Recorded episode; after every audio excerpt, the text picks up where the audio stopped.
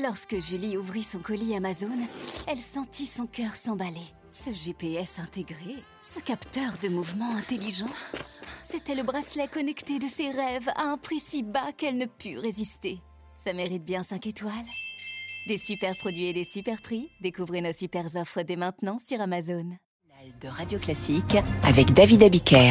Et surtout avec Guillaume Tabard. Bonjour Guillaume. Bonjour David. À huit heures onze sur Radio Classique, c'est l'heure de votre éditorial. Gabriel Attal a lancé une bataille pour le niveau scolaire. Relever le niveau, n'est-ce pas la promesse de tous les ministres qui arrivent à l'éducation? Aucun n'a dit on va baisser le niveau. Oui, oui, hein, déjà il y a quarante ans, souvenez-vous, Jean-Pierre Chevènement qui promettait de recentrer l'école sur l'acquisition des savoirs de base que sont lire, écrire et compter. Mais c'est vrai que le mammouth de l'éducation nationale, comme disait Claude Allègre, a toujours eu raison de ces ministres qui prétendaient s'attaquer aux pesanteurs du système ou rappeler que le rôle premier de l'école était la transmission des savoirs. Alors à son tour, hein, Gabriel Attal s'attelle à ce chantier colossal qui est de relever le niveau des élèves. Euh, il le fait avec la fougue que donne la jeunesse, avec l'énergie que donne l'ambition et avec le poids que lui donne une popularité acquise en quelques semaines dans ce ministère de l'Éducation nationale. Une popularité qui tient quand même un peu à sa décision d'interdire le port de la abaya à l'école, non? Ah oui, ça c'est incontestable, hein. Cette décision a été plébiscitée. Et la rapidité de décision et surtout de mise en œuvre a été mise au crédit de Gabriel Attal. De même, hein, sa manière de s'emparer du fléau du harcèlement à l'école. Et c'est ainsi qu'en quelques semaines à peine, il est passé d'espoir de la Macronie en poids lourd de la Macronie. Dans les sondages, il est devenu la troisième personnalité française préférée des Français après Édouard Philippe et Marine Le Pen. Mais euh, si l'abaya et le harcèlement sont des sujets qui se sont invités dans l'école, ils ne sont pas, à proprement parler, des sujets de l'école.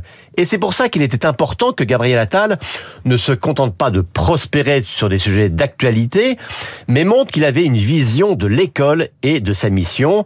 Eh bien, c'était l'objet de ce discours, mis en scène dans le cadre solennel de la bibliothèque François Mitterrand, parce que avec lui, le savoir-faire s'accompagne toujours du faire-savoir. Et puis, il y a un sondage, les Échos, qu'il place maintenant, euh, ex-aequo avec Marine Le Pen, second. Sur le fond, sur le fond, revenons au fond, comment résumer l'approche d'Attal? Écoutez, souvent, dans l'histoire, les ministres qui ont voulu se soucier de la réussite scolaire se sont mis à dos les profs, et ceux qui ont voulu se mettre bien avec les profs ont laissé s'enkyloser une machine très lourde.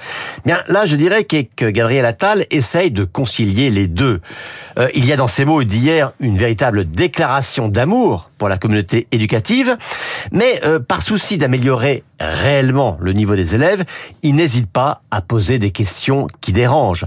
Sur le redoublement, sur l'organisation par cycle, sur le rythme unique, quel que soit le niveau des élèves. Donc, priorité aux maths et aux français maintenant. Et puis, tenez-vous bien, il a même osé parler de culture générale. Oh là là! C'est du bon sens, vous me direz. Ah mais non, c'est élitiste, la culture générale. Il ne faut surtout pas de culture générale. C'est trop discriminant. Et effectivement, et dans un univers où le pédagogisme a longtemps imposé sa loi, eh bien, rien que ça, c'est déjà une petite révolution. Vive la culture générale, vive Guillaume Tabard et son éditorial nourri de culture générale avec le Figaro. Gabriel Attal nous en revient, nous en reparlerons et nous reviendrons sur l'émergence de ce jeune prince de la Macronie avec nos esprits libres dans vingt minutes. Mais tout de suite, un roi, le roi Soleil, et surtout son château. Versailles a quatre cents ans. Et c'est Catherine Pégard qui est avec nous pour souffler les bougies.